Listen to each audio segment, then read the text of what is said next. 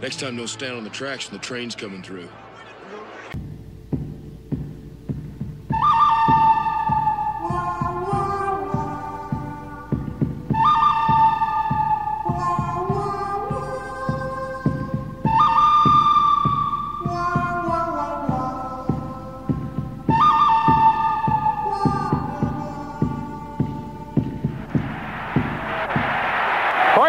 Quite a Nystrom's really getting some good right hands in.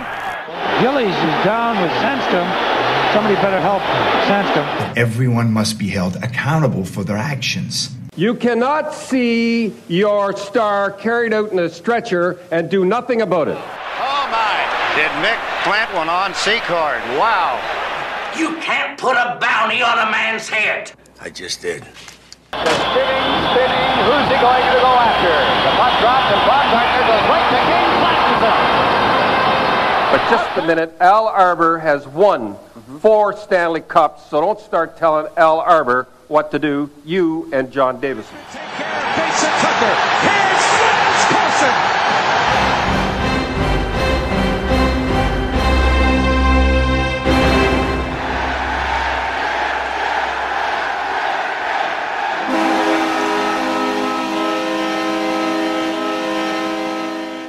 This is Coliseum Chronicles, the penalty box. I'm your host, Joe Lozito. So, welcome to episode number 52, actual episode 69. Nice. Um, episode 52, we're going to do a seasons in review episode. And today I'm going to discuss Steve Webb's rookie season of 1996 97. Uh, Steve Webb, you're an Islander fan, you love him. He's a folk hero. Um, inspirational, really, in my opinion. We'll get into that. Uh, we'll get into that a little bit uh, later. Um, just want to let you guys in on the. Well, it's not a secret. Just let you know. Uh, I'm going to change things up a little bit. Uh, lately, uh, with well, let me start over. So, when I do the interviews with the players, uh, I really take pride in the research that I do. I don't want to um, half-ass anything, and to be honest with you, especially if a player that I'm interviewing has done an interview somewhere else, maybe on a bigger show, um, it's my goal to kind of not one up that interview. I want to say 10 up the interview. I want to make the interview that I do with the player the best interview that player has ever done. I want to make it the most complete interview that player has ever done. And I want all other interviews that that player ever does to pale in comparison. And I mean, I think anyone that does interviews should probably strive for that also. Why wouldn't you want to do the best possible interview? So, in order for me to accomplish that, I, as I've said a million times, uh, Darren from Fourth Line Voice has said it about me, and I've said it about him. Um, I put a lot of effort into this, and you know, maybe it doesn't appear that way, and, and maybe that's a compliment because um, I think everything kind of flows in the interviews. But the reason why I ask the questions that I ask and I get the answers that I get is because I do a ton of research. So, depending on the amount of uh, years a player played, I mean, I could do 10 hours of video research when it's all said and done and then you're researching different articles and things like that and when you do all that and then there's a hiccup in the interview in the process before you know getting to the actual interview uh, it's sort of deflating and I, am not going to lie it, it's uh, i don't want to say it's depressing it's not that serious but it definitely takes a little bit of the starch out of it and there's been a few instances lately where I've done research for interviews, and uh, a couple of the guys have asked me to reschedule, which I completely understand. I am. Uh, this isn't about them.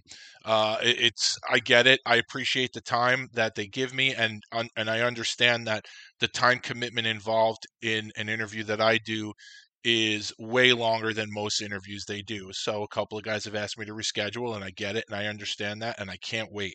And when we do those interviews, I I plan on hitting it out of the park. And then uh, I had another interview I was going to do, and um, I can't. I only know how to use Skype. I, I know people are using Zoom and uh, they use other ways to record. I only know how to use Skype.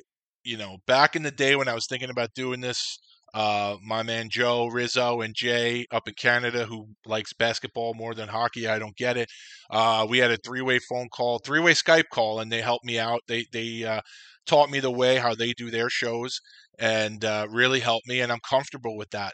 Uh, the problem is I don't know how to use any other uh, form of communication to do the show. And one interview I was supposed to do, um, the the player couldn't get Skype on his phone or his computer.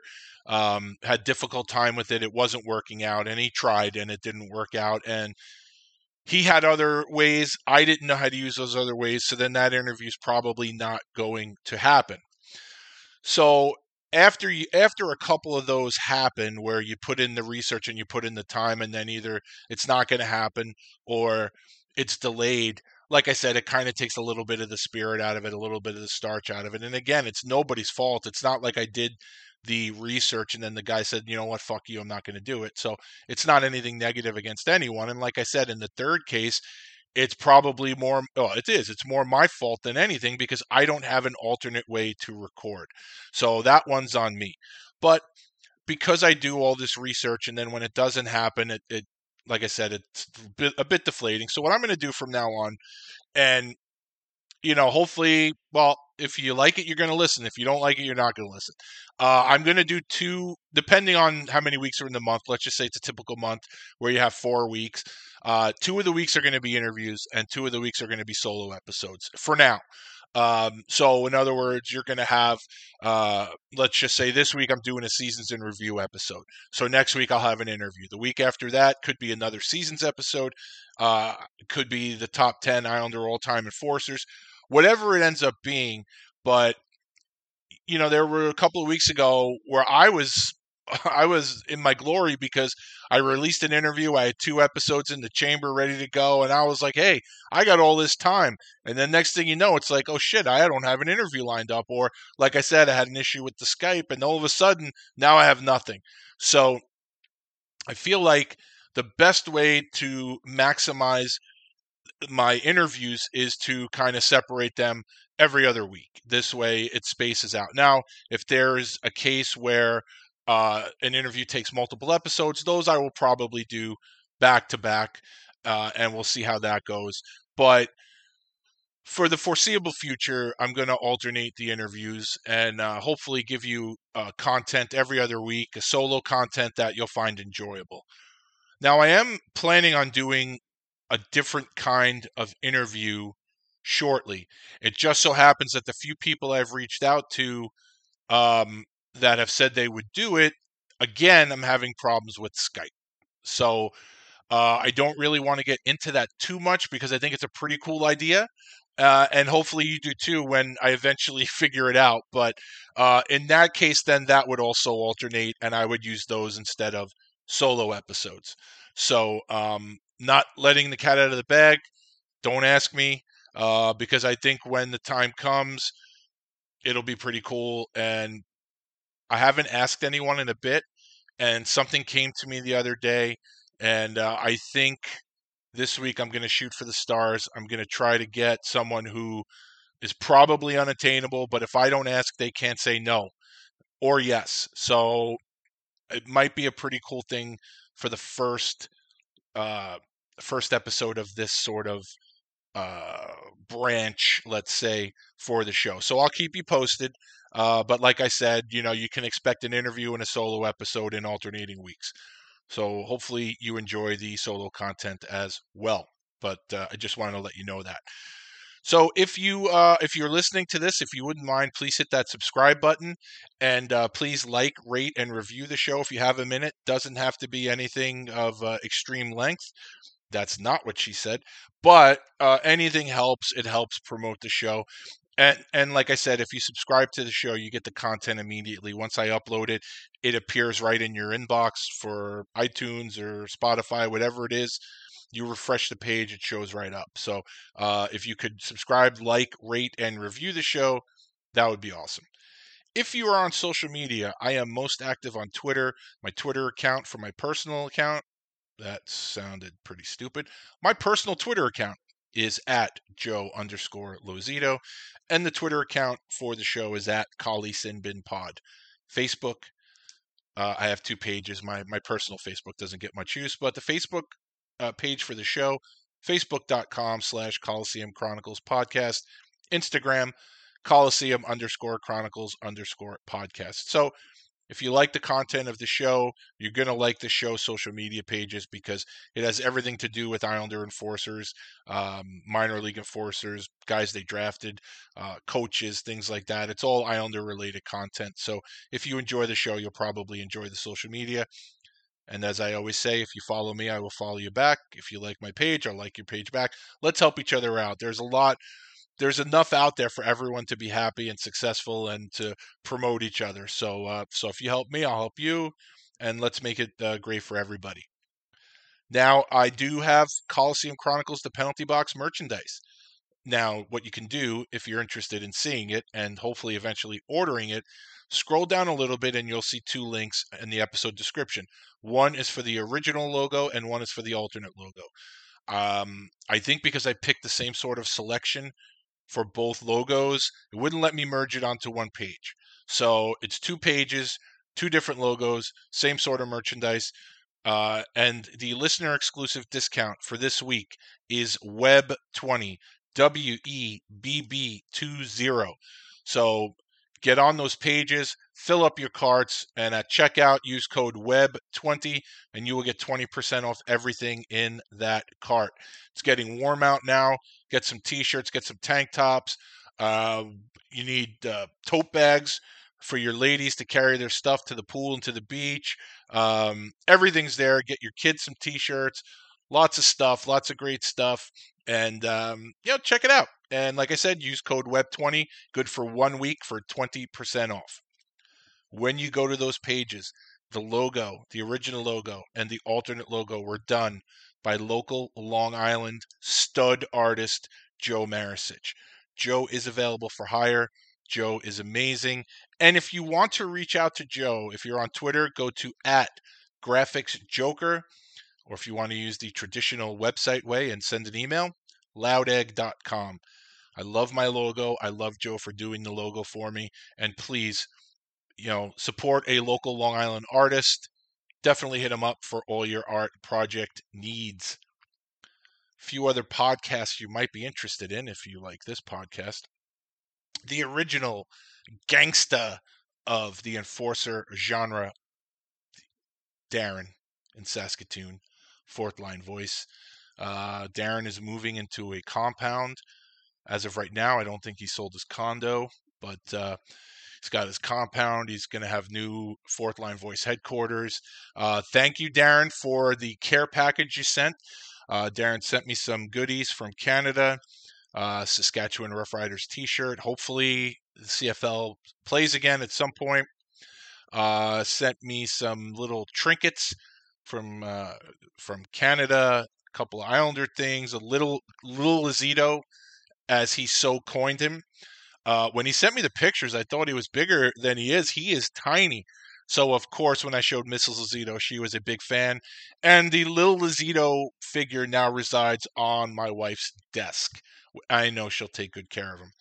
And he sent me a bag of ketchup chips, which I think are fantastic and you can't get down here. So, uh, Darren, thank you again. That was very nice of you. And um, yeah. Oh, so what was I doing? I was talking about his podcast. So Darren is on the Hockey Podcast Network, and and I want to say, uh, and I don't know if he listens to my show, but uh, one of the guys at the network, guy named Isha, uh, is very good to me. I am not on their network yet. Isha will constantly retweet my shows. Um, I was I did um, an episode of the Soda Pod uh, with Isha and I'm sorry I can't remember the other guy's name. I suck. I I really apologize.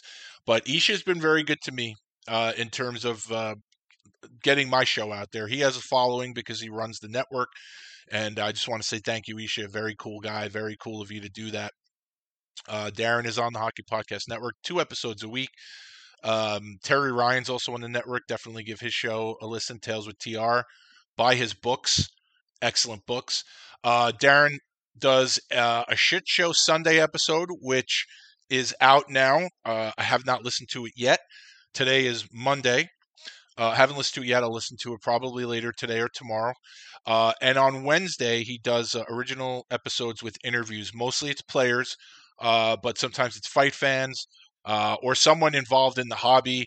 And uh, this week, he did an interview with a man named Trent Bueller.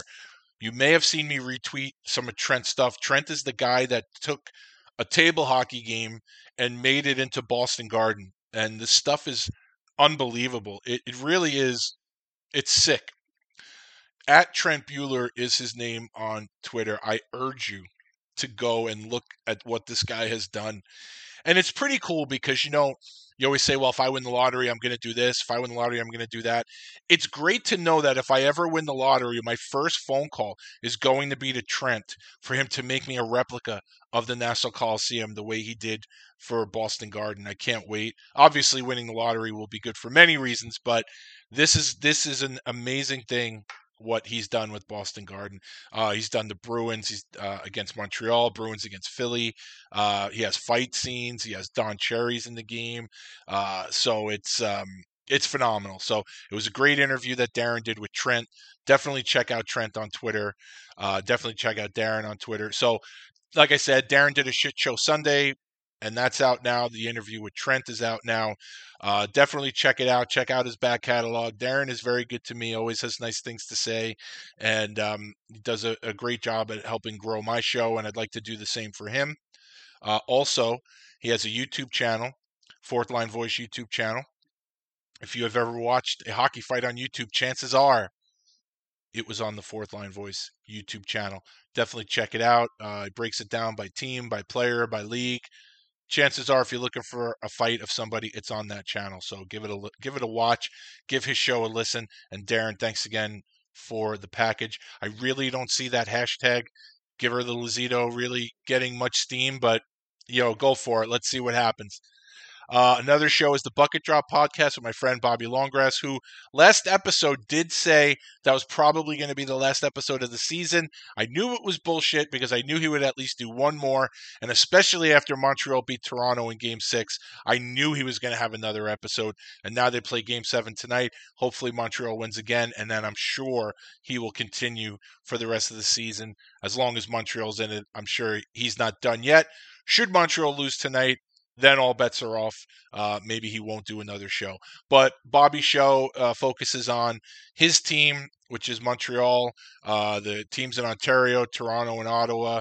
Uh, he talks a lot about MMA and about combat sports and betting. So his shows are unlike Darren and I and my show, uh, where Darren and I do these marathon episodes. Bobby does maybe 10, 15, 20 minute shows. You can put them on while you're running errands, running to the market, and um, it's good stuff. Bobby used to do interviews. I wish he would do them again, but it's probably not in the cards. He's got a baby to take care of, so. Um, but check out his back catalog. He had some good stuff on there too, but definitely give give his show a listen. Uh, one more thing I want to point out: you see me tweet about it every day.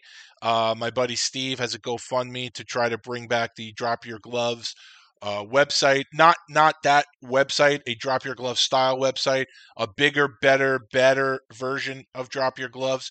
Uh, basically, a fight card database with video. Um, just everything that a fight fan could need. If you were ever on the Drop Your Gloves website, you know what it was about. It had the fight cards, had team cards, had player cards, had league cards. You can click on videos. Uh, you know, anyone listening to this probably used it. Players used it as a tool to scout other players. And then one day, the guy who owned it just said, fuck it, shuts it down, doesn't look to get anyone to buy it, doesn't look to get anyone to maintain it. He's apparently very difficult to deal with, has no interest. So I don't fucking know. But Steve is trying to build a, a better version of it, and Steve is the hockey fight rain man, so I know it's going to be perfect. He went to some web designers, gave him an estimate of about ten thousand dollars. As of right now, he's a few dollars shy of five thousand. Uh, so if you have, if you can donate anything, just check out my Twitter feed. I I tweet about it every day. Uh, I know difficult times. I've said it a million times over this last year. I've been out of work since May of 2020. I get how times are tough, but if you can at least donate a dollar or five dollars, that would be great. Everything goes a long way. And at the very least, if you can't donate anything, retweet my tweet. Get get the word out there because there may be some people out there that you follow and follow you that don't know who I am and see it and have enjoyed the site in the past. And they say, Hey, I got an extra five bucks, I got an extra ten bucks, let me chuck it their way. But it picked up some steam for a while. It's kind of tailed off a little bit, almost halfway there. So please, if you can donate, please donate. If not, please uh, retweet my tweet and get the word out. I appreciate it. So I just want to talk about a few other things before we get to uh, Steve Webb and his 1996 97 season. Um, so I discussed the new format. I want to talk about uh, a couple of non-hockey related things. Uh, a friend of mine manages the Cubs single A team in South Bend, and uh, they had a brawl recently, and um, some fans were pretty pumped. Most fans were pretty pumped, but some fans, as you know, in 2021, it's it's now you have to apologize for everything. Uh, I think if you burp in church and hold it in and nobody really hears it, you still have to issue an apology because someone may have heard it and has been offended. But so the team is the South Bend Cubs, and uh, South Bend Cubs the day after issued a statement regarding the brawl, and it said. The South Bend Cubs do not condone the actions that occurred during the late innings of Tuesday night's game. The organization strives to create a family friendly atmosphere and pride themselves on making Four Winds Field affordable entertainment. What happened last night was between two competitive teams and competitive players. However, those actions were unacceptable. The South Bend Cubs and Fort Wayne TinCaps are working together to ensure this incident does not happen again and reestablish positive sportsmanship between both teams. So, a professional organization put this statement out. This is something you never hear ever if you go back a couple of years. So I commented on it, and this is what I wrote. It said what society has become that it seems every day somebody is putting out a statement of apology. Baseball has become so robotic with all the analytics that now teams are apologizing for passion. This is nothing against the Cubs, as I understand the family atmosphere minor league sports need to provide. But let's not forget, these are grown men playing competitive sports, and sometimes tempers flare. As far as sportsmanship, some of the finest displays of sportsmanship have been hockey teams shaking hands after playoff series where they tried to annihilate each other for seven games. Maybe it's just me, but I appreciate the passion and fire. You'd be surprised how close a group of players can get after something like this. Then, of course, someone from the woke mob has to answer me.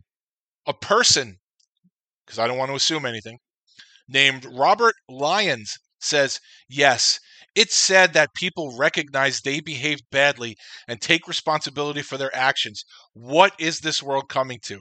So this person is saying that the Cubs acknowledge that grown men behaved badly.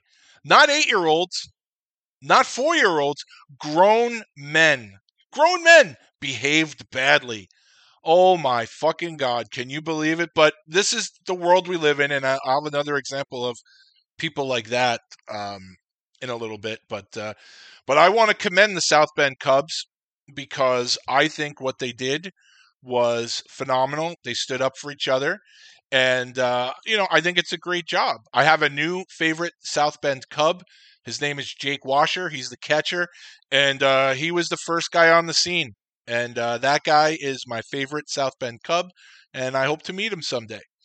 So, uh, so that's that. The other thing that I want to do, non-hockey related, is uh, Tim Tebow has been in the news a lot recently, and that's because he is attempting a comeback with the Jacksonville Jaguars. And it's funny for a guy who doesn't do anything wrong. Like he keeps his nose clean. I mean, maybe people don't like the whole religious thing. He's not shy about talking about his religion, but the guy doesn't do anything. Like he's not out hitting women, he's not out boozing, doing drugs, getting arrested.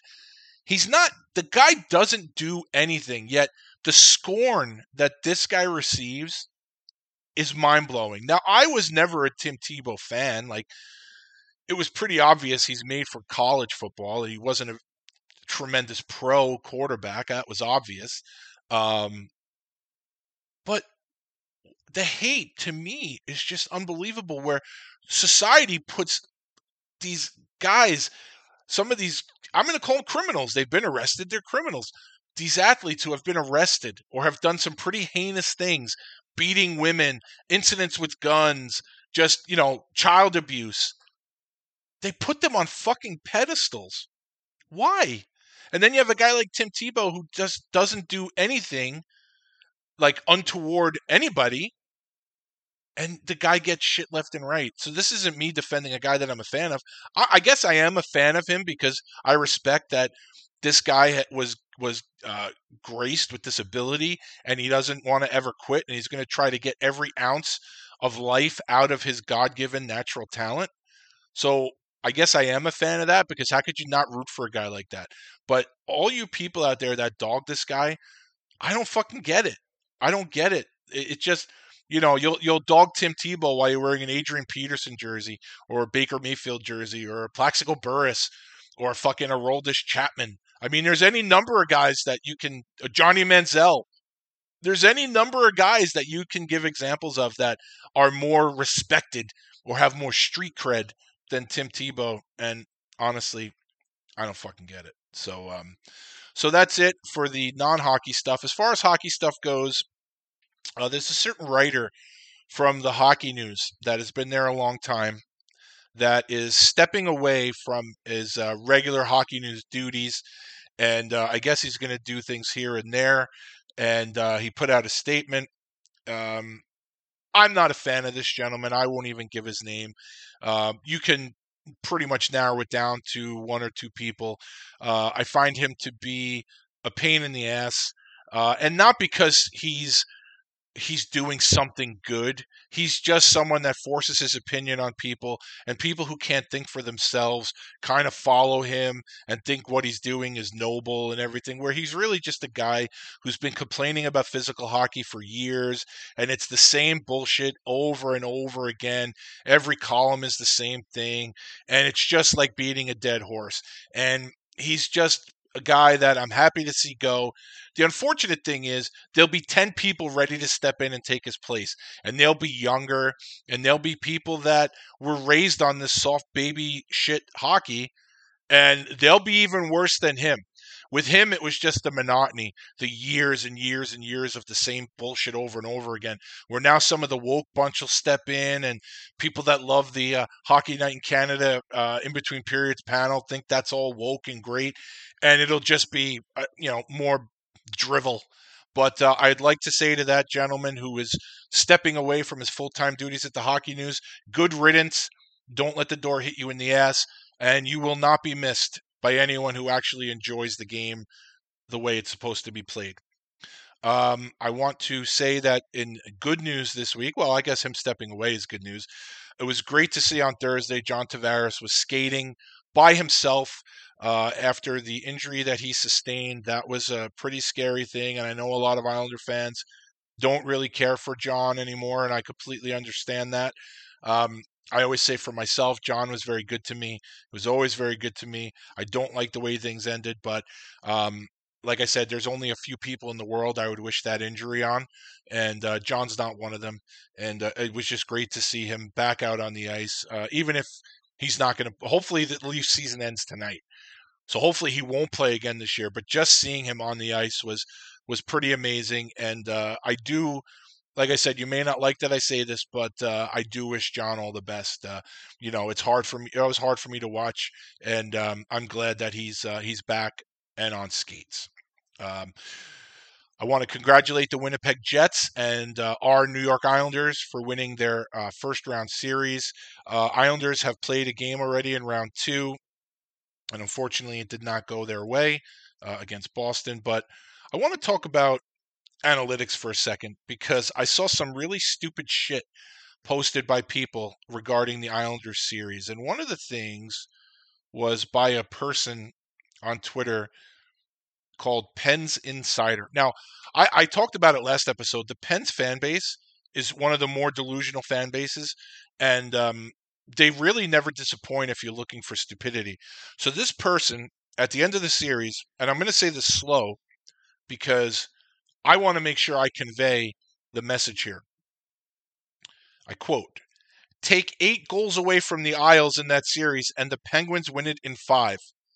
And what's extra frustrating, capital XTRA, savage, about it is New York was anything but an offensive juggernaut coming into IN, the number two, the playoffs. That group struggles to, the number two, score goals. Jarry almost made them look like the 80s Oilers. So now I think this is actually an analytics stat, okay? Because then I saw a graphic that said um, Tristan Jarry, who was phenomenal during the season. I don't know what happened in the playoffs. Tristan Jarry was negative eight goals saved above expected. And that apparently, in analytics world, is the worst single playoff performance by a goaltender since 2014 when I guess Ilya Bryzgalov was even worse analytically. So what this stat means from what I can gather is it's a stat based on what if. It's the saves the goalie is expected to make. So why wouldn't this be a real stat? What what do stats like goals, assists, points, penalty minutes, plus minus, who needs actual stats of things that actually happen when you can make up bullshit stats about what might happen, what should happen, what may happen next Tuesday at Tim Hortons? Why not have imaginary stats now? So this guy, Jarry, was minus eight goals saved above expected. That doesn't even make any sense in the real world, but in analytics world, it makes complete sense. And this Pens insider take eight goals away from the Isles in the series. Well, of course. And if you take all the goals away from Pittsburgh in the series, the Islanders sweep them in four, and they have four shutouts. It's like saying, well, fuck, what what stupid thing? Oh, uh, why don't we just narrow it down to this? If my aunt had balls, she'd be my uncle. Uh, what kind of fucking bullshit is analytics when part of analytics is what if? Or if they did this, or if they didn't do this. Nice group of stats. It's just mind blowing to me. The analytics people are out of control. Stupid, stupid, stupid. Now, speaking of stupid, Ron MacLean. You all know Ron MacLean. Hockey Night in Canada, the guy, the snake, who uh, didn't go to bat for Don Cherry after Don Cherry went to bat for him at least three times, didn't go to bat for him. Well, Ron MacLean, woke Ron MacLean, found himself in some hot water this week. Yes, he did. Because Ron MacLean made a comment to uh, Kevin Bieksa. I guess Kevin Bieksa had a photo with him and Chris Stewart, I think, and Chris Stewart had his shirt off and Ron MacLean said something about having a picture with tarps off, you'll test positive for something. That comment is innocuous. But, oh my God, the people that their whole life is based around canceling people and getting people in trouble and getting people fired. Well, the firestorm hit. The firestorm hit Ron MacLean bad. Excuse me one second. Sorry about that. And the woke mob came for Ron MacLean's head. Oh, Ron MacLean should be fired, and Ron MacLean should be this, and Ron MacLean should be that. Here's the problem with these fucking woke mob people that do this. I don't ever want to defend Ron MacLean ever in my life, but they make me do that, okay? Because I'm not going to sit here and say Ron MacLean should be fired for something when I bitched and moaned about Don Cherry getting fired for something he shouldn't have been fired for. I am 100% pro free speech, okay?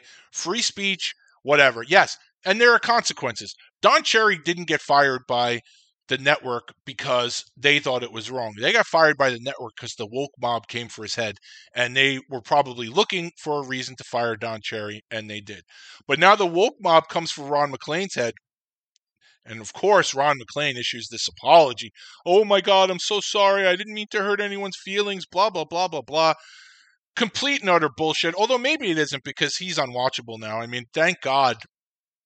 Thank God Don Cherry has his podcast. See, all you nut jobs who wanted Don Cherry fired, well, the joke's on you because now for people like myself who love Don Cherry, we get him every week for anywhere from 45 minutes to an hour where we were only getting him for seven minutes. But now because you guys bitched and moaned and stomped your feet, now I get him even more than the usual five to seven minutes that I got him in between periods. So the joke's on you.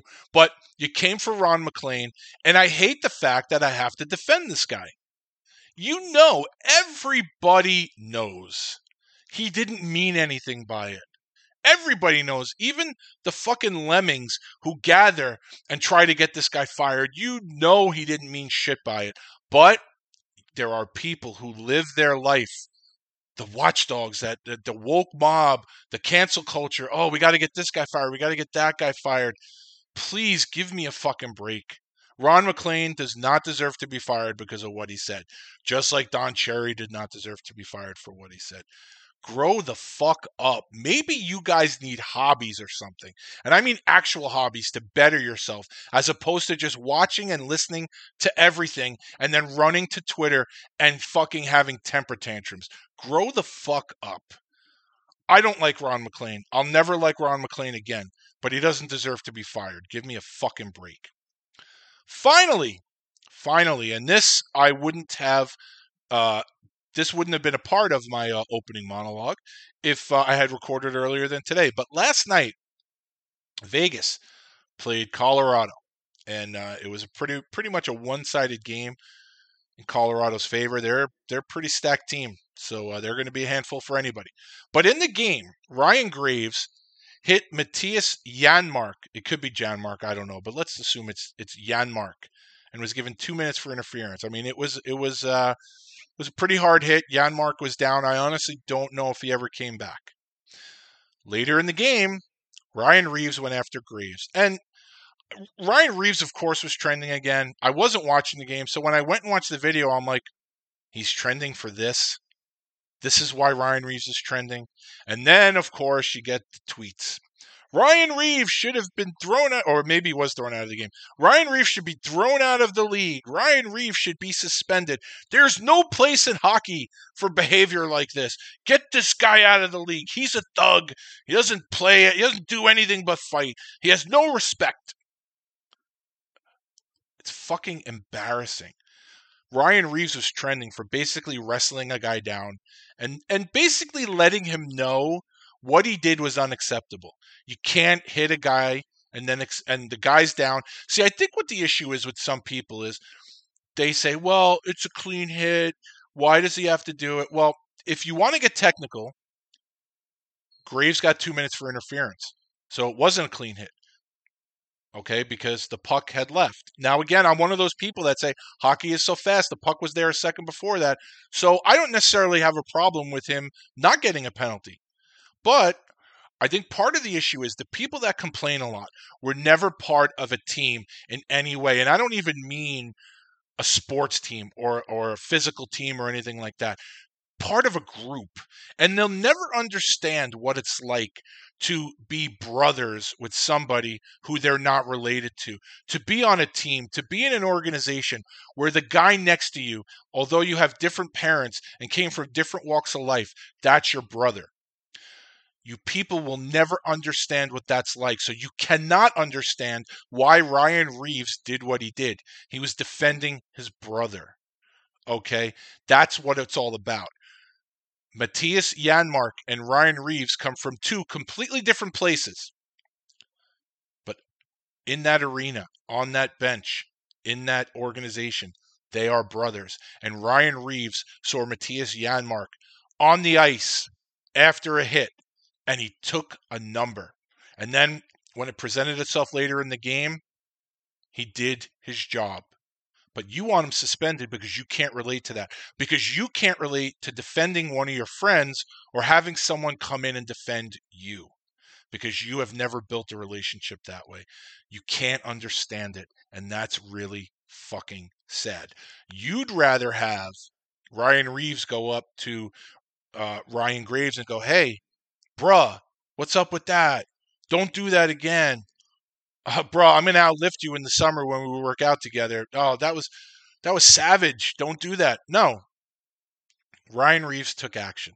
And all you people out there that think that words matter uh, as much as action are crazy. you forget that I'd rather have someone come up to me and tell me to go fuck myself than punch me in the face. And I think we could probably all agree with that. Because unless you're soft, if someone tells you to go fuck yourself, I mean, do words really hurt? In that instance, I know words can hurt in other instances, but I'm talking before I get canceled, I'm talking specifically about an instance where someone comes up to you and says, go fuck yourself. Does that really hurt your feelings? Does it? It shouldn't. And I'd rather have someone come up to me and say, go fuck yourself than punch me in the face. Because you know why? Someone going up to me and telling me to go fuck myself is not going to teach me anything. Someone coming up to me and punching me in the face, you're damn sure I'm probably going to, going to learn a lesson. And as Clyde Shelton once said, In my experience, Nick, lessons not learned in blood are soon forgotten. I can't say it any better than that. I can't say it any clearer than that. So I'm just going to leave that quote from the great Clyde Shelton there to stand alone. So now let's move on to why you're here. And that is to discuss Steve Webb's rookie season of 1996 97. So let's talk a little bit about Steve first. So Steve Webb played junior hockey in the OHL, started in uh, 92 93 with the Windsor Spitfires, uh, split 93 94. I mean, mostly 93 94 was with Windsor, played a couple of games with Peterborough, and then 94 95 was a, a full year with Peterborough. Now, Steve Webb was drafted by the Buffalo Sabres in the seventh round, 176th overall in 1994.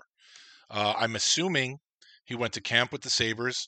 Uh, let's see. So if that was 94, I'm assuming he went to camp with the Sabres for at least two seasons. And just so everybody knows, uh, a mutual friend of Steve and myself approached Steve about appearing on the show. He politely declined. Uh, Steve works for the NHLPA, so I think he just wants to be careful.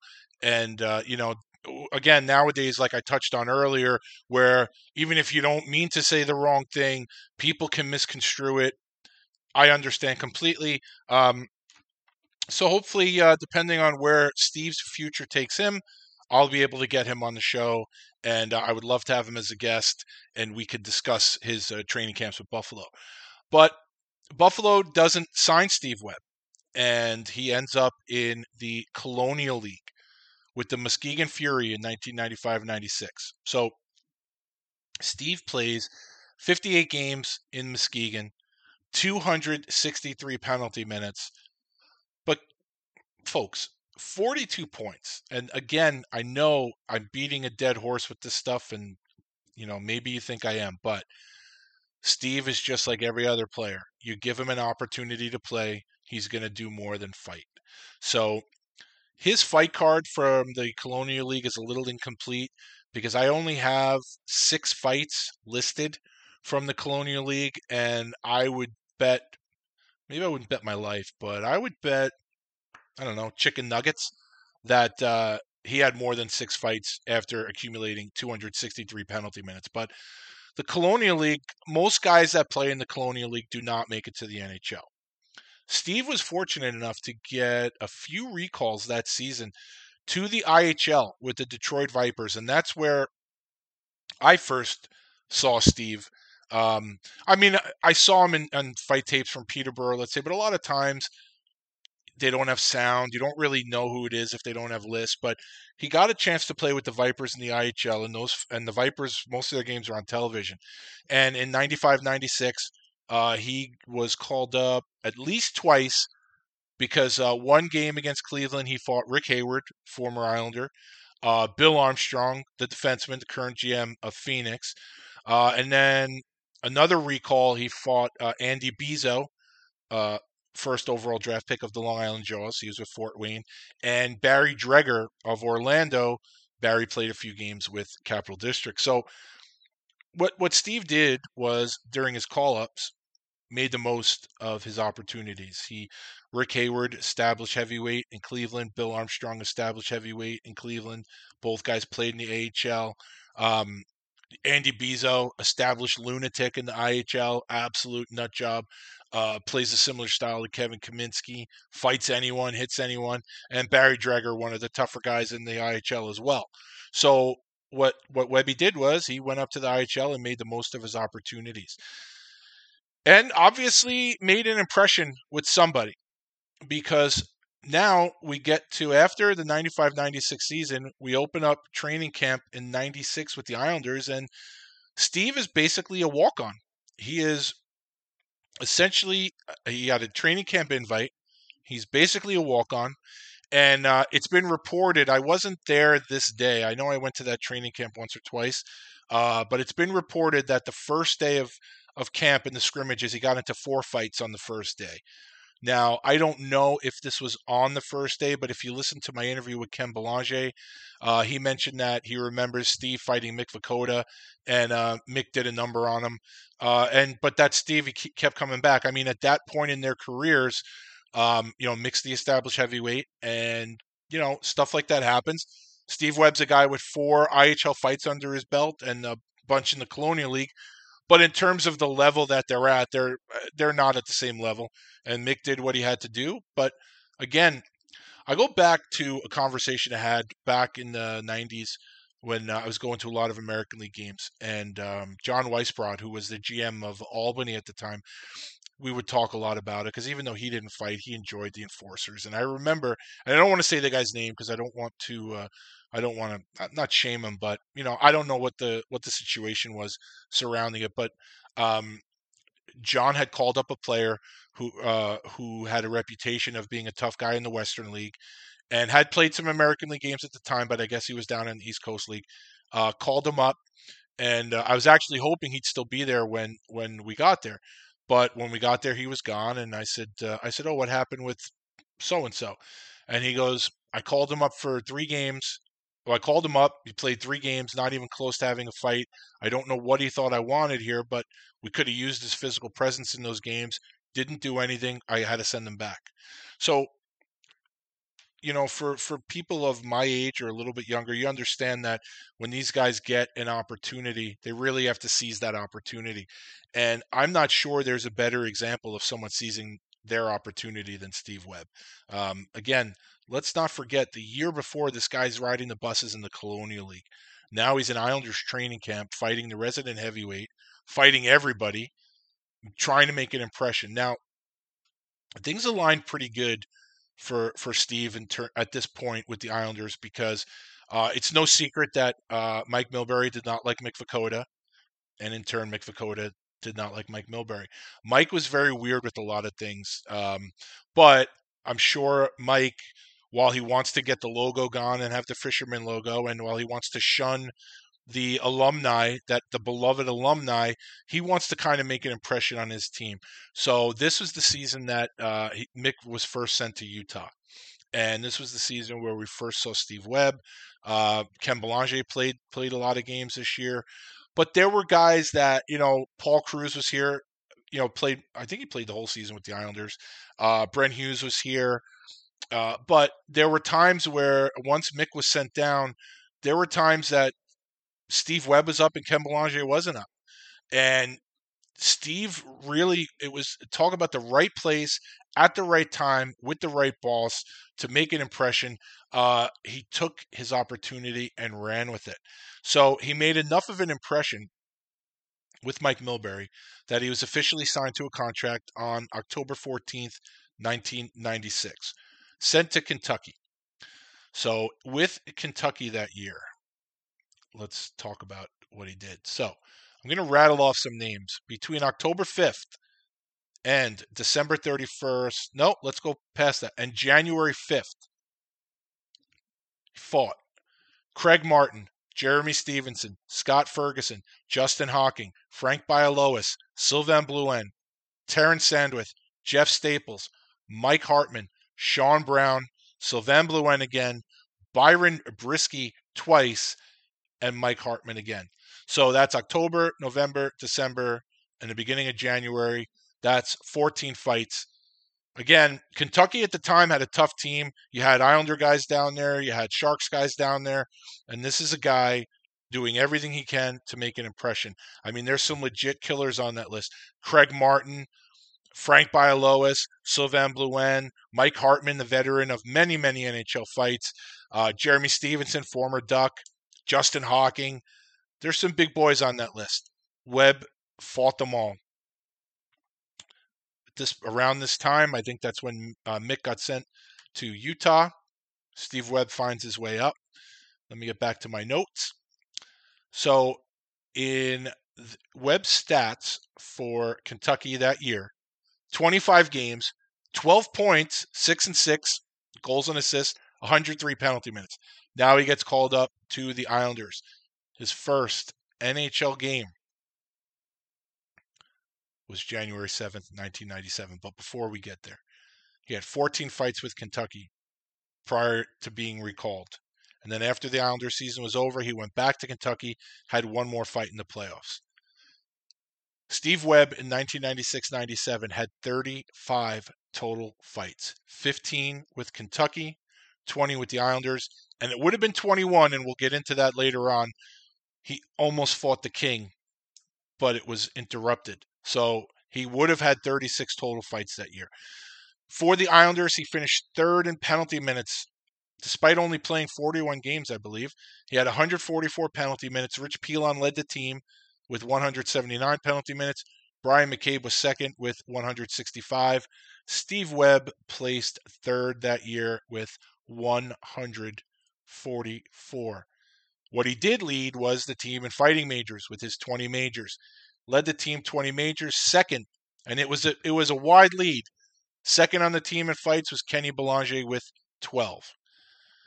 So you might be thinking, well, you've had guys, you've talked about certain guys' seasons that were uh, upper echelon guys, Eric Cairns, Ken Baumgartner, Brett Gallant, um, God, Ross Johnston, Matty Martin, I forget, Brett Lindros at the time. I mean, he's an intriguing guy. What's the deal with Steve Webb? Well, st- I I don't. I, you may not get it unless you're an Islanders fan. It's it's probably hard to understand how much this guy means to Islanders fans. I mean, he is a guy who probably has never had to buy a beer after his first season with the Islanders because he's so beloved. And he didn't win many fights this first year. Maybe some might say he didn't win any. And that's okay. Because if you're if you're one of these I'll call them newbies where you think wins and losses are all that matters, well then maybe you feel that way. But the guys he fought this year, he fought. You think the guys he fought in the American League were tough? We're going to talk about the guys he fought in the NHL. One of the reasons why I really want to interview Steve Webb is, well, let's say two reasons. The first reason is what I already said. It's a guy who was given an opportunity and just took the ball and ran with it. I mean, ran with it. Never looked back. He was given an opportunity that many guys have been given. And he, I mean, honestly, I keep saying it. He took the ball and ran with it. And I'd love to pick his brain about that. I actually think that Steve's story is pretty inspirational. Now, he didn't, it's not like he overcame this or he overcame that. But if you're familiar with the different levels of hockey, I, I would love to know what was going through Steve's mind while he, you know, coming from the OHL, now you're in the Colonial League you're pro, you're playing pro and you're getting paid, but the Colonial League must seem like a million miles away from the NHL. And I'd love to know um, his his mindset going down there, and I'd love to know what his mindset was getting those recalls to Detroit. And I guess they're not recalls. I guess he's signed signing them to you know uh, PTOS or whatever it is at that point. He wasn't property of the Vipers. He was just getting called up. Uh, and then eventually getting called up to the Islanders, you know, going to camp with the Islanders. I, I just think the world right now is is there's so much negativity in the world. And I think for a guy like Steve Webb, his story and his his journey to the NHL, and not only getting to the NHL, but staying in the NHL and having to work his balls off every day to stay there. I just think that's a pretty amazing story that I think a lot of people would get inspiration from. And if you don't get inspiration from Steve Webb, I don't know if you have a pulse. I really don't. I mean, we're not talking about Mario Lemieux here. You know, Mario Lemieux was given this God given talent. And you know how I feel. If a guy makes it to the NHL, He's one of the best players in the world, even if he plays one game. Guys that play in the minors are, are some of the best players in the world. It's so difficult to play professional sports. And what Steve did going from the Colonial League to the island, I mean, uh, to me, that is just, uh, it's such an inspirational story. I do hope, Steve, if you're listening, I hope that you'll consider coming on uh, because I just think, I, I just, like I said, the world now is so much negativity. Steve Webb is such a positive story. I'd love to get him on the show. I mean, the dude was a folk hero before that playoff series with Toronto. After the playoff series, I think it just propelled him to Long Island legend. But let's get down to the breakdown of Steve Webb's fights from 1996 97. So we discussed his Colonial League fights and his IHL fights from the year before. And then we discussed his AHL fights prior to his call up. Now Steve Webb is called up. January 7th, 1997, Nassau Coliseum, Steve Webb's first NHL game against Pittsburgh. The debut of number 62 for the Islanders, the wrecking ball. Uh, first fight, Alex Hicks, Pittsburgh, one of the few guys around the same size as Webby that he fought that year. Uh, the two have words. They decide to drop the gloves. It's mostly wrestling in the beginning, and then they each throw some wild punches. No damage done by either player, and uh, then the fight's eventually over. Each player received five for fighting and two for high sticking. But here's another here's another thing I'd like to ask Steve Webb. Like he knows why he's there. He knows why he's an Islander. It's to bring a physical presence, and part of that is fighting. And uh, like I, I always ask the guys, was getting that first one out of the way. How important was that? And I'd like to ask him about that too. A few nights later, the rematch against Pittsburgh in Pittsburgh. Webb finds two new dance partners, uh, Joe Dziedzic and Neil Wilkinson. In the Dziedzic fight, the two drop the gloves off the draw, and Dziedzic wrestles Webb to the ice. Not much of anything. Uh, both receive five for fighting, and Dziedzic receives an instigator and a misconduct, which I, I mean, watching the video, really, I didn't see where that came in. Something may have happened off camera, uh, but hey, I'll take the power plays as an Islander fan. But uh, again, not much of anything. And then the second fight was against Neil Wilkinson. Uh, as far as the three Penguin guys that Webb fought those first two games, Wilkinson definitely has the biggest pedigree, uh, the most experience doing it. And um, so he fights Wilkinson. The fight starts behind the play. They wrestle and fall to the ice.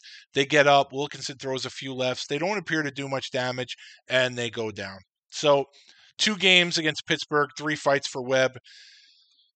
And now this is where the fight card gets a little bananas. All right, Steve Webb is listed at 5'10", 205. Now I remember when uh, when Steve Webb came to camp with the Islanders. I remember when I worked for Bruce Bennett, seeing his headshot. He had the he had the traps going, kind of like the football headshot. Um, you know, obviously you could tell he was put together, but he's 5'10 and now he's playing in the NHL against some really, really big boys. So let's get on to January 13th. The scene Madison Square Garden. The opponent, Big Eric Cairns. Now, yes, everybody knows that Eric Cairns turned into a Terminator when he was an Islander and he took some lumps with the Rangers, but he also gave some lumps with the Rangers. So in this game, when I was watching the video, according to John Davidson, Webb was absolutely running around like he owned the place. So it was up to someone on the Rangers to kind of settle him down. And that's where Cairns stepped in. He decided to do something about it. Cairns grabs him, throws a big first punch, splits Webb wide open. Uh, the picture I used for the graphic for this episode, that's from the Cairns fight. Really, only one good punch landed in this fight. That was the first one. Uh, Webb got hit with the cinder block, split him open, and and just you know, so everybody knows, I'm a big fan of Steve Webb. I wasn't using that picture uh, as to degrade him in any way. Uh, it was just a cool picture to use with the blood and everything like that. So, um, and Cairns hurt a lot of guys over his career. Let's be honest.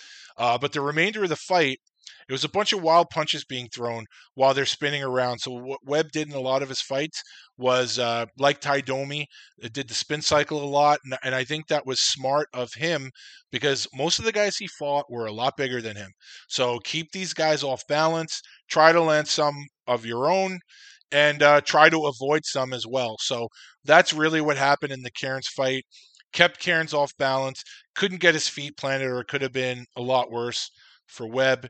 And you'll see this mimicked over and over again as we go on in the season. It's really a smart tactic uh, that Steve employed during his career. So um, definitely, uh, Webb was the worst for wear in that one with the cut. Later in the game, though, Steve Webb recorded his first NHL point. He got an assist on Travis Green's power play goal. Next, scene is back. The barn in Nassau County, Nassau Coliseum. January 20th, 1997. The Blues are in town. Blues always had tough teams. And this night, Steve Webb drops the gloves. Another big boy, Mike Peluso. Uh, off the faceoff, they drop the gloves. Peluso gets his left loose, throws three or four punches. Webb goes down. Webb never really had an opportunity to mount any kind of offense. No, he was no worse for wear. It wasn't like Peluso uh, connected with uh, with some serious things. Peluso's again talking about land of the giants here. Webb's 5'10, Peluso's a big boy, is a big boy. So even punches that don't necessarily land on the button, they do have some force behind them and uh, they end up going down. So Peluso, if you had to give a win to someone in that fight, it would be Peluso. But again, no Webb was no worse for wear.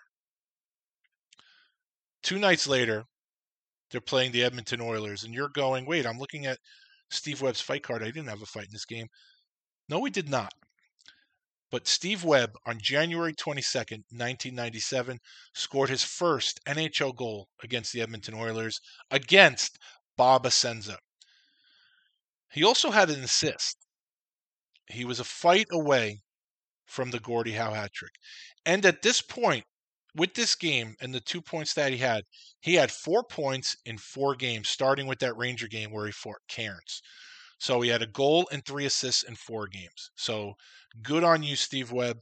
The boy can do more than just fight if he's given the opportunity. I mean, obviously everybody knows he's he's the wrecking ball. He likes to hit, but it's nice when uh, when the guys are given an opportunity to chip in and uh, and uh, get some numbers in those other columns as well. So January 22nd, 1997, Steve Webb's first NHL goal against Bob Essensa. Two nights later, there is a fight filled game at the mall in Hartford. God, I miss seeing games at the mall. I miss the Hartford Whalers. You know what the Whalers never did? storm surge. It's it, it, good lord. But I miss the Whalers, and this was a fight-filled game at the mall, like I said, and this was Rick Bowness's first game as coach.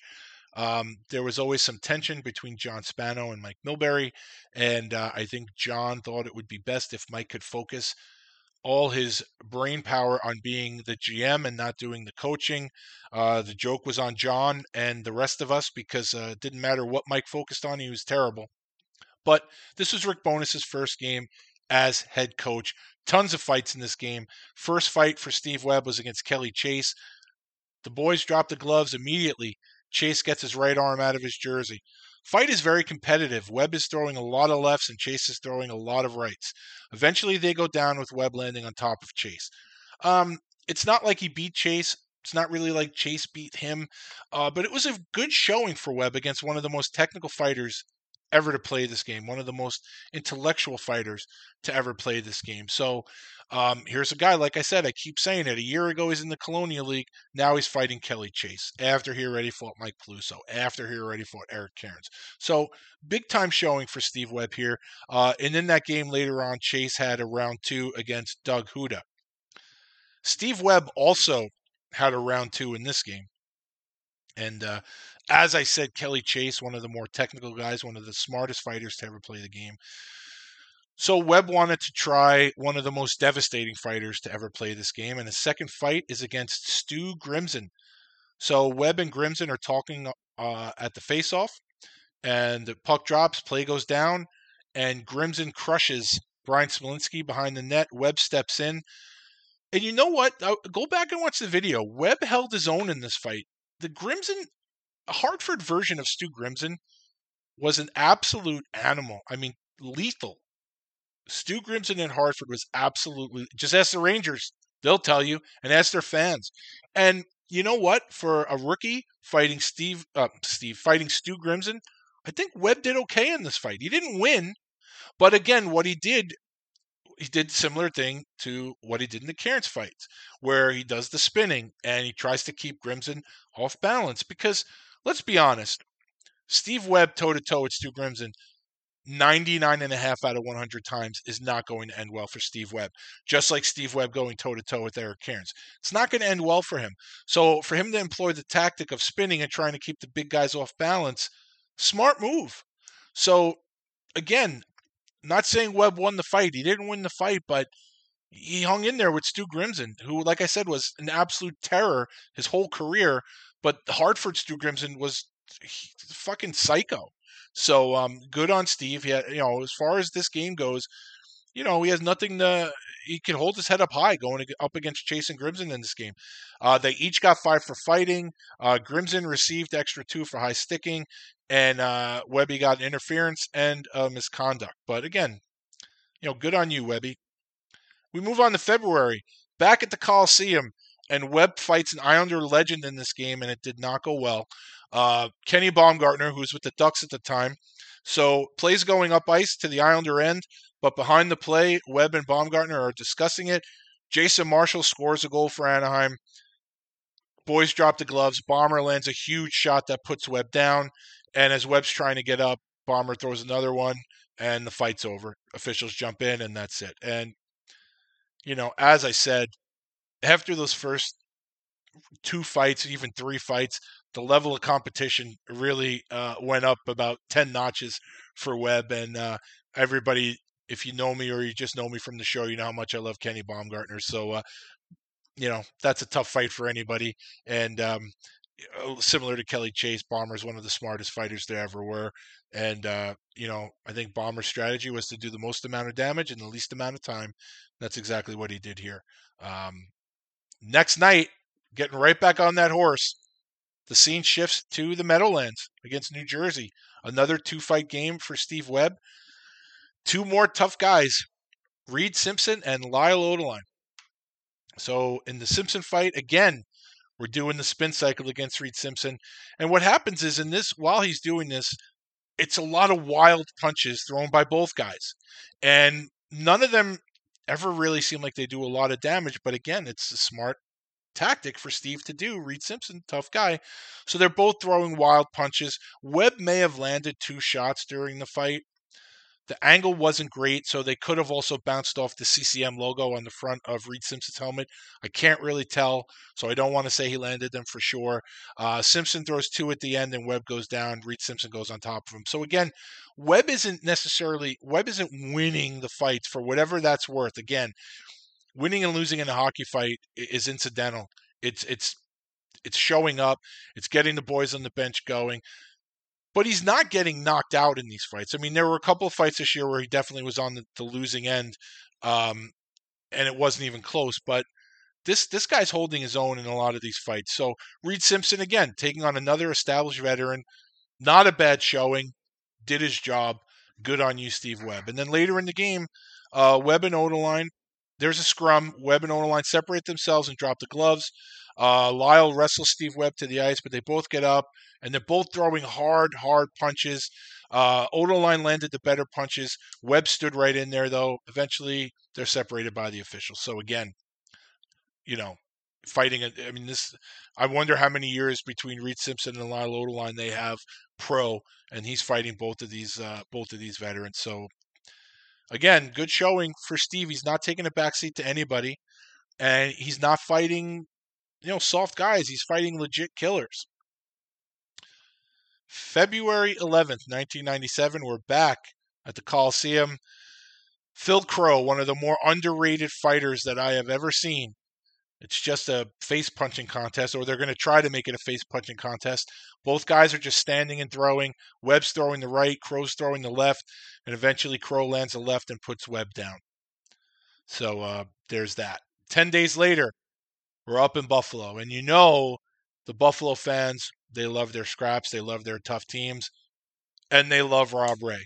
So this is another game, a fight filled game. The people got their money's worth the price of admission was paid and they got every penny's worth. So this is another game that if hockey Twitter was around then, based on the shit that happened, like I said earlier with Ryan Reaves, oh my God, the hockey Twitter would be beside themselves with all the fights that happened in this game. But in this particular fight, uh, Webb and Ray find each other, they lock up, and they start exchanging rights. Webb is doing pretty well in this. He may have landed the first shot, but then towards the end of the fight, Ray comes back, lands three huge right hammers, and puts Webb down to end the fight. Now, this is post Rob Ray losing the jersey, where he had to keep his jersey on, and the more dangerous Rob Ray, in my opinion, for all the bullshit with the jersey. I think this guy was an absolute animal once he had to keep the jersey on. I think he was way more dangerous if you if you do a side by side comparison of his fights with the jersey and without the jersey. I think most of his better fights happened when he had to keep the jersey on. So this was another example of that. He did a number on Webb, but can't keep a good man down because two days later, back at the Coliseum, Chris Tamer, another Penguin. Where the Penguins must have loved Steve Webb that year. Well, this one happened for a specific reason. Um, the two drop the gloves. They have a long square off, and once they engage, Chris Tamer throws three rights. No damage done, and the rest of the fight is pretty much the two of them trying to get their arms loose without any success. They both get five minutes for fighting. Steve Webb also receives two minutes for charging because he hit Mario Lemieux, and that's really how the fight started. So, um, Chris Tamer doing his job, defending his his teammate, defending the star of the league, doing his job, going after a guy that hit him. And again, if this happens in 2021, the woke crowd would want Chris Tamer suspended and thrown out of hockey, probably thrown in jail, because why does he have to be so mean? All Steve Webb did was hit his teammate. Why, Chris? Why do you have to be such a big meanie and doing your job? But again, if you're a Penguin fan, Chris Tamer did his job. If you're a fight fan, Chris Tamer did his job. And Steve Webb dropped the gloves and didn't try to do the fake glove drop or anything. Two tough guys doing what they do. February 28th, 1997. We're in Ottawa now. Denny Lambert, Steve Webb lock up. Not too much here. Uh, Lambert tries to throw some rights. Webb tries to go lefts. No damage done. Five for fighting. Not much of anything there. Similarly, a few days later at the Coliseum, Tampa Bay's in town. Brent Myhres drops the gloves with Steve Webb. Lots of wrestling and unsuccessful punches thrown by both guys. No damage done. Um, you know, similar to the Lambert fight. Not much here happening here. March 8th, 1997, the rematch with Lyle Odelein. This time we were at the Nassau Coliseum. They try to fight each other after Steve Webb hit Devils goalie Mike Dunham, but they were unfortunately separated. But if this isn't your first rodeo, you know what's going to happen. And of course, next time they were on the ice, they eventually hooked up. Webb was definitely the more active fighter early, but then once they got in close, uh, listen, Odelein, veteran, tough guy, knows how to fight. They got in close, kind of you know tied up Webb's arm. Odelein got his right loose. Again, not no damage, no real damage done, but the four, Odelein's a strong dude. Force of the punches, Webb goes down. They both go to the ice. Fight's over. That's it for that game. Down to the Sunshine State, March 13th, 1997. Tampa Bay, David Shaw's the opponent. There's kind of a scrum on the ice. I don't know. I, I don't know. I don't remember because I didn't let the video run long enough. The Islanders are called for a penalty, and I think it's Rick Tabaracci's the, the Tampa goalie. So he's coming off the ice for the extra man. Somehow Rick Tabaracci doesn't go to the bench. He actually ends up in in the, the zone, the Islanders' defensive zone. And him and Webb have words or whatever, and then David Shaw steps in. Uh, Webb is definitely the aggressor. He tries to grab Shaw twice. Shaw pulls away the first time, second time he grabs him. Uh, they again, it, it's hard for guys to fight Webb. I don't know if they didn't real know him at the time because he was a rookie, but with the whole spin cycle thing. If you're not ready and you can't plant your feet, you know, more experienced guys maybe can do it better. Shaw's not a guy that ever shied away from anyone, but he he fought not a ton, but he had at this point he had more experience than Webb. But um, both guys throw a lot of wild punches. They each may have landed one punch, nothing big. Webb ends up falling on top of David Shaw. Fight's over. Now, I mentioned that Webb had 20 fights this year, but should have had 21. And here is the one that would have not wouldn't have, wouldn't have been number 21 chronologically, but it would have made his fight total 21. Chicago, March 16th, 1997. Webb drops the gloves with the legend, Bob Probert. Forgot about this one. I forgot about this one. So when I saw it, I'm like, oh shit, I didn't know he fought Probert, but here's the problem. I've obviously I watched it at the time, it's on my DVD. So the play goes down, Probert hits Webb in the corner, and then he actually follows it up with a shove and an elbow. Wants Webb, like Probert's actually going after Webb, so I wonder what Webb did. Uh, normally it's the young guy going after the the champ, the veteran, the great one. They drop the gloves and lock up, but fucking Todd Bertuzzi comes in, jumps in, slows down the fight long enough where the linesman could jump in. But now, when they do, Webb and Probert are still trying to get their arms loose. Probert actually gets his right loose and unloads a humongous right hand, throws another one for good measure, but then they're broken up. So, had Burt not jumped in, it would have been 21 fights for Steve Webb that year. Webb would have had the opportunity to fight the legend. I'm sure someone he grew up idolizing, like all these guys do, especially Ontario guys. But because Bertuzzi jumped in, they really didn't get a chance to go. Although Probert did land a big hand, big right hand. Uh, they each got four minutes. Webb got four minutes for roughing. Probert got two for roughing and two for elbowing. So, unfortunately, they didn't get going that night. But if Bertuzzi didn't fuck it up, then uh, Webb would have fought Probert that evening in Chicago. Back to the Sunshine State. Here in Chicago on March 16th. I would imagine the weather sucked. No, we're not going to the Sunshine State. We are going back to Long Island, where the weather probably sucked too on March 19th. Paul Laus. You get you get what I'm trying to say here, folks, with the guys that I'm telling you he fought why I love this season of Steve Webb for making the most of his opportunity. We just talked about him almost fighting Bob Probert. We talked about him fighting Stu Grimson. We talked about him fight Eric Cairns, Mike Peluso, Paul Laus, Chris Tamer. You understand why I love this season from this guy? I don't care what the wins and losses were. He fights or tries to fight Bob Probert. Three nights later, he's back at home fighting Paul Laus. Two lock up behind the net. They both throw some wild punches. Again, nothing of consequence really lands, but he's going, and I think this might have been the year Laus had like 43 fights, but he's going against absolute killers. Case in point, three nights later, or what did they say on SpongeBob? Three nights later. See, I have kids. It's not like I watch SpongeBob, but they don't watch it anymore either. But I remember. Three nights later, Nassau Coliseum, Islanders and Flyers. This was the year of the Dan line. Kordic, Daniels, and Danny Lacroix. And Steve Webb is out there against the Dan line, and he ends up fighting the biggest dude on the Dan line, Dan Kordic. So they tie up, and um, Webb starts throwing a lot of punches in the beginning. Kordic withstands the flurry, and then uses his the, his arm because he's a lot bigger than Steve Webb holds him out with his right. Webb can't reach. He's still throwing punches. He's punching him in the arm. He's punch ends up punching him in the chest. But Kordic is keeping him out at arm's length. Webb doesn't give up, keeps going, but he can't do any damage. Kordic throws some punches, eventually gets Webb's helmet off, and then ends the fight with a huge left uppercut that drops Webb. Again, I'm not going to keep saying it because I you have one more fight to talk about, and then we're going to go over it again after this. The final fight of the year in Boston, against Kyle McLaren.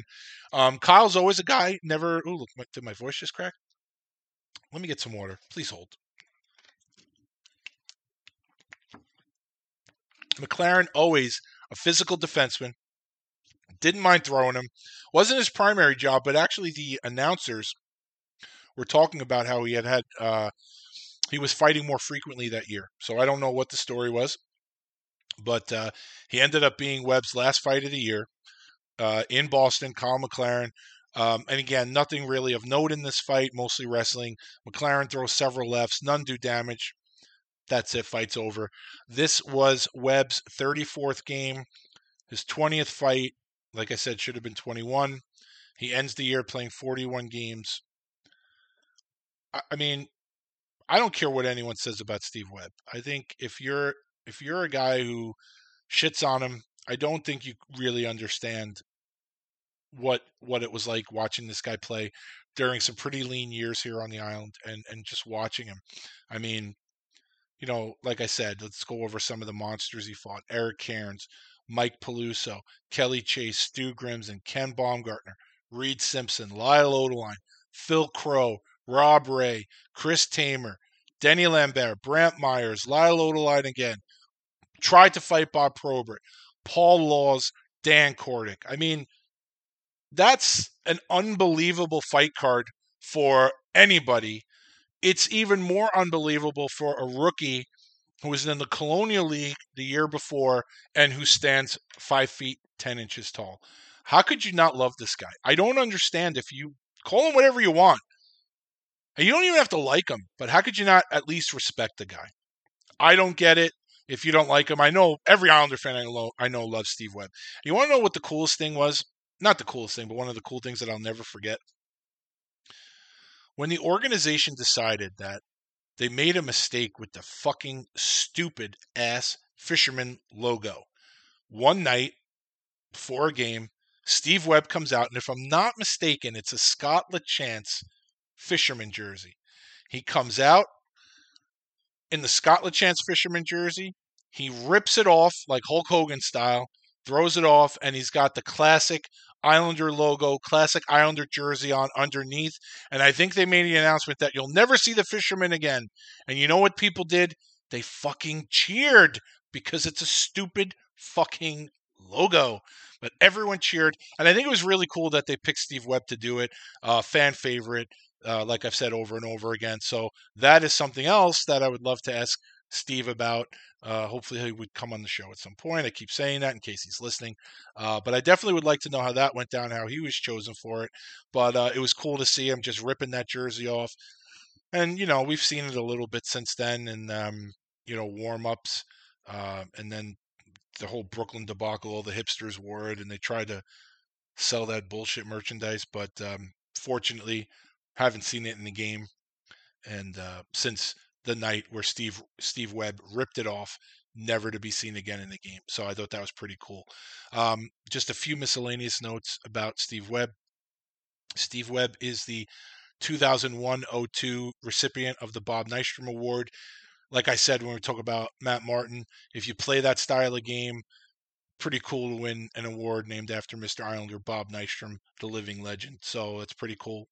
Uh, Steve Webb ranks 20th in penalty minutes in the history of the franchise with 530 penalty minutes, uh, 20th all time, and he ranks ninth all time in fighting majors on the team with 52. So that's a pretty big rookie year. He ended his Islander career with 52 fights, 20 of them were in that rookie year. So um, I don't know what else I could say about this guy. Guy ran with this opportunity. He's an inspiration to people who are the underdogs, and um, you know, that concludes Steve Webb's rookie year. Of course, um, the Toronto series, uh, let me see, a few years later, that is what Steve Webb is probably remembered for, just hitting everything in sight wearing a Toronto uniform. Uh, and like I said, if if his rookie season made him a fan favorite, that playoff series against Toronto made him a legend here. Um, you know, and the, I mean, think about it this is like I said, I keep saying it, so I'm I'm just fucking repetitive. But the guy played in Muskegon in the Colonial League, and now he's in one of the loudest buildings in the history of sports, and everybody is chanting Steve Webb, Steve Webb. I mean, how fucking amazing must that have been for that guy? There's no chance he didn't have goosebumps under it, you know. So that's why I need to get him on the show. We need to talk about all this stuff, you know. So um, anyway, that is my trip through Steve Webb's rookie season with the Islanders. Uh, memorable season for so many reasons. Uh, great job by Steve. You know, the Islanders were a mess back then. So this is a kid that just probably kept his head down, made the most of his opportunity. So let's talk about next week. I have something lined up with a player that I'm going to actually reach out to tonight and try to schedule something for this week. I also took a chance and r- tried to reconnect with a player who agreed to do the an interview with me several months ago. Says he's into it, and I hope he follows through because I think he also has a really good story to tell. So hopefully, I get one of those two guys this week, and I can bring you an interview next week. Uh, I think both guys would be fascinating. So hopefully, I'll get one of those two guys. Hopefully, I get both of them, and then I'll have one in the chamber. But anyway, all you people who tuned in today, I really appreciate you listening. And um, what else can I say? You're the reason why I do this show. So, everybody, have a great week.